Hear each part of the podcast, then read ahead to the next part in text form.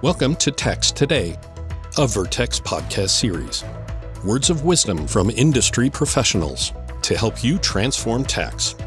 Each week, we hold enlightening discussions with tax, IT, and procurement specialists focused on shaping tax in the procure to pay process. Hi, I'm Kristen Schwabenbauer. Welcome to Tax Today, a Vertex podcast series. On today's episode, we will be having a conversation with Vertex consultant Adam Runnels from our London office about his experience at a global motor manufacturer, as he was once a, a client as well uh, of Vertex before becoming an employee. Adam, welcome. Thanks, Kristen, and th- thanks for inviting me onto the podcast. It's great. We're, we're happy to have you. Um, I know your background. So you were at um, a very large global, you know, motor manufacturer, and now you've been with Vertex for for two years. So you really do bring a wealth of knowledge, and I think this should really re- really resonate. I should say with our clients and and, their, and our audience here, whether they're procurement, their tax, or their IT. So if if we can start off, I really just want to give you an opportunity to talk to us about what your role was at the company that you worked at previous to Vertex and, and what you did.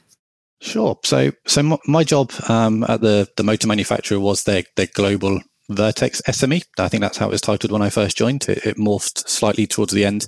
But my remit basically was to try to integrate Vertex O Series tax engine application with as many ERPs as we had.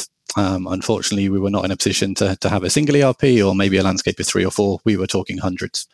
So my job was to piece by piece go around and see when there was a transformation project coming up, try to get Vertex O series into the conversation. If there was a particular system that we had that was providing a tax risk, to go to them and prioritize those as as becoming ne- uh, a necessity to have a tax engine integrated with them. And then once I'd convinced them to actually go down that route, um, my job was then to sit with them and to work out the the requirements, document those, that would involve me working with both the, the ERP or the legacy in-house system um, to ensure that they were configured correctly, master data systems, for example, and then also ensuring that we could translate those those requirements into Vertex O series configuration. And then once I finished that, my job was to do the testing, the deployment, and then also the, the hypercare post launch. When, when I joined the, the motor manufacturer, they'd already implemented O series with one application. By the time I left, uh, we were live on 10 or 11 applications across four continents. Wow, that's amazing. Uh, that's and and I think it's always amazing to hear, you know, you think of these large companies, but they have so many different systems they're running behind the scenes. Have someone, you know, fully dedicated to make sure that, you know, they're adhering to what the company at an executive level decided to do and, and decided to say, hey, you know, everywhere we need to calculate tax, it needs to be Vertex, it needs to be O series. I think that lends a lot of a credibility to Vertex, but also says, I think that's it's, it's a good way to help companies enforce things and kind of you know get automated and um, make sure they're compliant and, and have some streamlined best practices there and everything else. So purchasing is really complex and i would imagine it's really complex at, at, at you know a large motor manufacturer. Um, how do you navigate through that? Like uh, what, what, what exactly do you do? And i know that the landscapes are changing right now so so can we talk a little bit about that? Of course yeah. I, I think that procurement in general is difficult the last transformation project I did before I joined Vertex was an indirect procurement process change. And that was, again, even more difficult than kind of a direct spend. I think when you work in the direct spend, a bit like on the sales side of a project, you know what you sell and you know roughly how it should be taxed. You, you sell a finite number of things. To make that, you buy like a finite number of components which go into making it, and you know roughly how they should be taxed. Suddenly, when you open up indirect spend, you're opening up a lot of employees to buying literally anything they can think of from a catalog goods, services, tables, chairs, accounting services, lease cars, anything. And to the tax people, that really scares them. You've almost gone from saying, I'm buying component A, which I know is the standard rate of tax in a particular country, to I've now got people buying stuff globally that I don't even know what they're going to be buying. Um, I can't do testing up front necessarily. In, in our environment, we actually had quite a robust testing situation whereby we knew in a direct spend world what we were going to be buying. Every month we did regression testing to make sure that we were getting the expected results.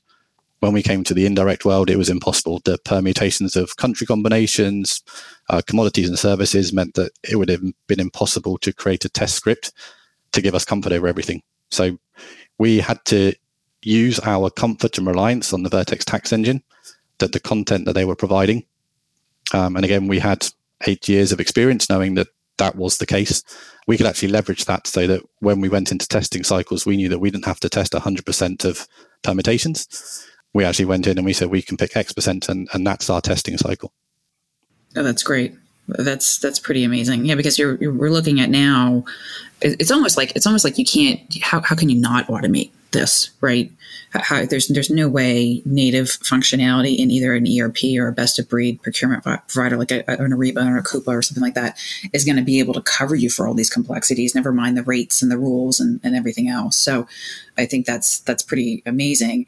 And I'm seeing, and, and I, I'm interested in getting your take on this. I'm seeing, you know, as this is evolving, it's moving out of ERP entirely or you know adding we're adding more Aribas and Coupas to the technology landscape there's functionality there but there's also some functionality that's not there. You know it, it's it's a growth area for for both you know Ariba and Coupa and Tradeshift. I think everyone's finally from an industry perspective realizing hey we can't do it on our own. We need help. We need partners. We need partner ecosystems and resources and things like that. So those things are all growing, uh, which is fabulous. Um, I'm seeing that in my day to day interactions with my partners. But what your experience is is is is actually and with O series as, as a client was that hey we can actually do a lot where there might be deficits right is, is that an accurate statement can you talk to me a little bit about that I think so. Yeah, I think just going back to your earlier point, I think that a lot of the ERPs, be that the procurement or otherwise, I think lots of them are realizing that tax is now a lot more complex than it used to be.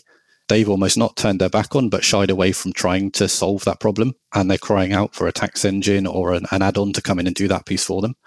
So they, through their APIs or, or through an add on tool, they're actually opening the door and saying, kind of, tax solutions come and help us out here. This isn't our core business. We can't do this we don't want a research team of people trying to solve tax problems. We're good at what we do. We want someone else to come in and provide the tax element that companies also need. So there's that piece. Um, and I think leading on to your your second point, in order to do that, those ERPs need to ensure that they give the right flexibility and parameters to a particular transaction so that they have to ensure that they give enough flexibility in their tool and provide enough of the data that tax needs. So it's okay to say we're not going to deal with tax, but they have to do their very best to make sure that they give you all the information that you need to allow an add-on or a tax engine such as Vertex O series to operate. I think we were relatively new in the Ariba space in the VAT world. I know that there were some companies that had gone live before us, but when we came to our implementation, we found that there were lots of what we would expect to be core tax fields that just didn't exist in the Ariba world. We were saying kind of where's X field, and they were saying, oh, that, that's not that's not in our that's not even in our content or that's not in our tables. That's a customization. So we would get that customization, and the field would come into Vertex O series. And then the great thing about Vertex O series was that it had the flexibility to allow us to utilize those fields. There were functionalities that weren't available in Ariba in our case, but through the tax assist rules and tax rules um, that Vertex O series offers you, we could actually either infer missing data based off of parameters that we could see. Um, so we would say to our, our tax partners, look, we know we're going to get parameter X in this particular field. We know that in 99% of cases, that means that the parameter in the field that's missing is going to be this. Okay, we'll go away and we'll build a tax assist rule that means that every time that transaction comes into Vertex, we'll append that value, which to some people sounds like a scary concept. Um, to most tax people, to know that that's going to happen every time, no matter what, is a good thing. Um, it's not someone picking, do I want to pick A or B? Every time that transaction comes in, you're going to pick A. If your business changes whereby you think B should have been the right answer, you go in and you flip your tax assist rule to, to go towards B rather than A based on a, an 80 20 rule or the majority rule. So, so Vertex O series really was great at helping us get over the fact that the ERP didn't have the functionality, didn't always have all of the fields we needed, and allowed us to make sure that we got the tax correct. And I think on the flip side of that, once we got the tax correct, we also found that lots of these ERPs are very strict on the data they expect to come back into their ERP once the tax calculation has happened. For us in our organization, lots of those fields weren't things that we'd ever been asked for before. Um, we were very much to all the other eight applications. This is how O Series works. You adapt to work with O Series. And they did. Ariba was the first one that came along and said, we can't you need to work in the way that we work. So we kind of had Ariba saying, this is how we want to work. We had O Series saying, this is how we want to work. And you had to bridge the gap. And that was done through both the connector and through the tax assist rules to ensure that we could get both of those two disparate systems talking in the same language, getting the APIs populated correctly so that we didn't have failed transactions flowing to and from. Oh, that's amazing. It's, it's amazing how complex everything is, um, but at least you have the tools, and, and you as a as a power super user of O series, and was able were able to, to to bridge a lot of the gaps. Um, so I think that's that's good, and I think if, if the message is, you know, tax folks, you if you're going to automate, you don't there's a lot we can we can help you out with. You don't need to worry. You know you can you can um, work through some of these issues to get the get the most efficiency and, and all of that.